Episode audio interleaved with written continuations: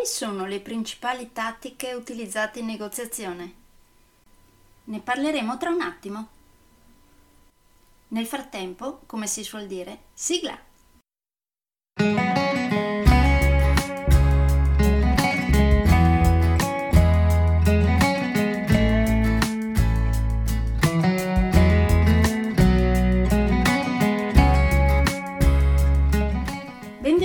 Podcast Coach 3C, che molto semplicemente sta per consapevolezza, cambiamento e crescita, cioè tre step basilari per il miglioramento.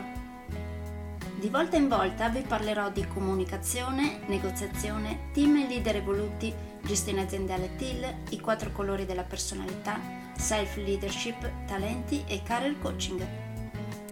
Saranno podcast brevi, in modo che possano essere davvero ascoltati anche dalle persone più impegnate. Io sono Stefania Tratto, vivo a Verona e sono business team e career coach, specializzata nel coaching neurosemantico, una tipologia di coaching che scava molto in profondità.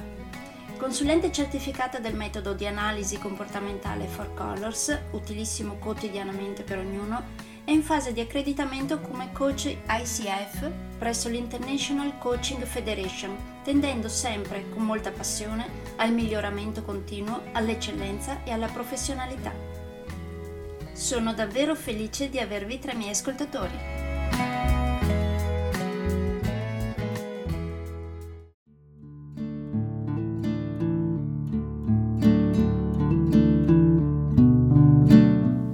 avete mai notato tattiche diverse in negoziazione utilizzate da persone diverse?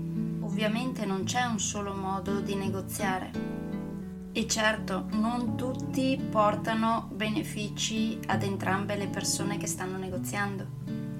Quindi cerchiamo di capire quali sono le principali tattiche solitamente utilizzate in negoziazione. Una prima tattica può essere quella di proporre uno scambio, in cui si punta a chiudere la trattativa attraverso una promessa implicita o esplicita di restituire il favore in caso di approvazione delle richieste presentate.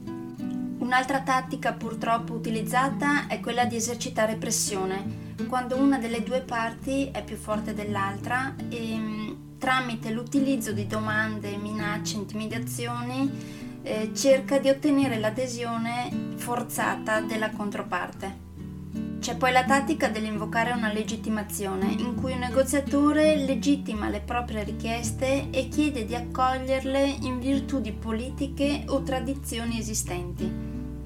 Un'altra tattica è quella di conquistare la benevolenza, in questo caso, prima di iniziare una negoziazione, eh, chi usa questa tattica tenta di dare una buona impressione per migliorare lo stato d'animo della controparte, nella speranza di ottenere maggiori concessioni.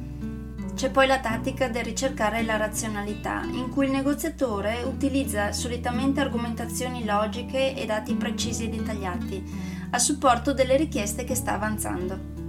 Infine c'è la tattica del ricorrere alle emozioni, in cui per aumentare la probabilità di adesione solitamente si fa leva sulle emozioni, sui valori e sugli ideali della controparte.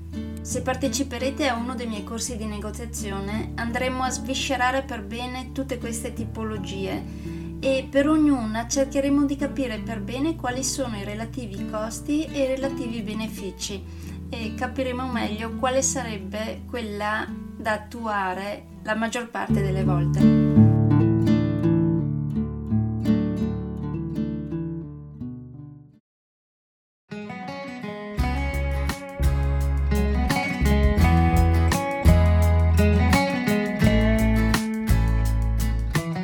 Direi che per oggi è tutto. Se volete avere più informazioni su ciò di cui vi ho appena parlato, andate sul mio sito www.stefaniatratto.com dove oltre a tutte le informazioni sui miei corsi e sui miei libri troverete anche i miei recapiti per contattarmi per organizzare corsi in aziende, scuole oppure per gruppi di privati, per effettuare test personalizzati for colors o per sessioni di coaching per aziende o per privati, di persona oppure online. Spero di avere il grandissimo piacere di conoscervi. A presto!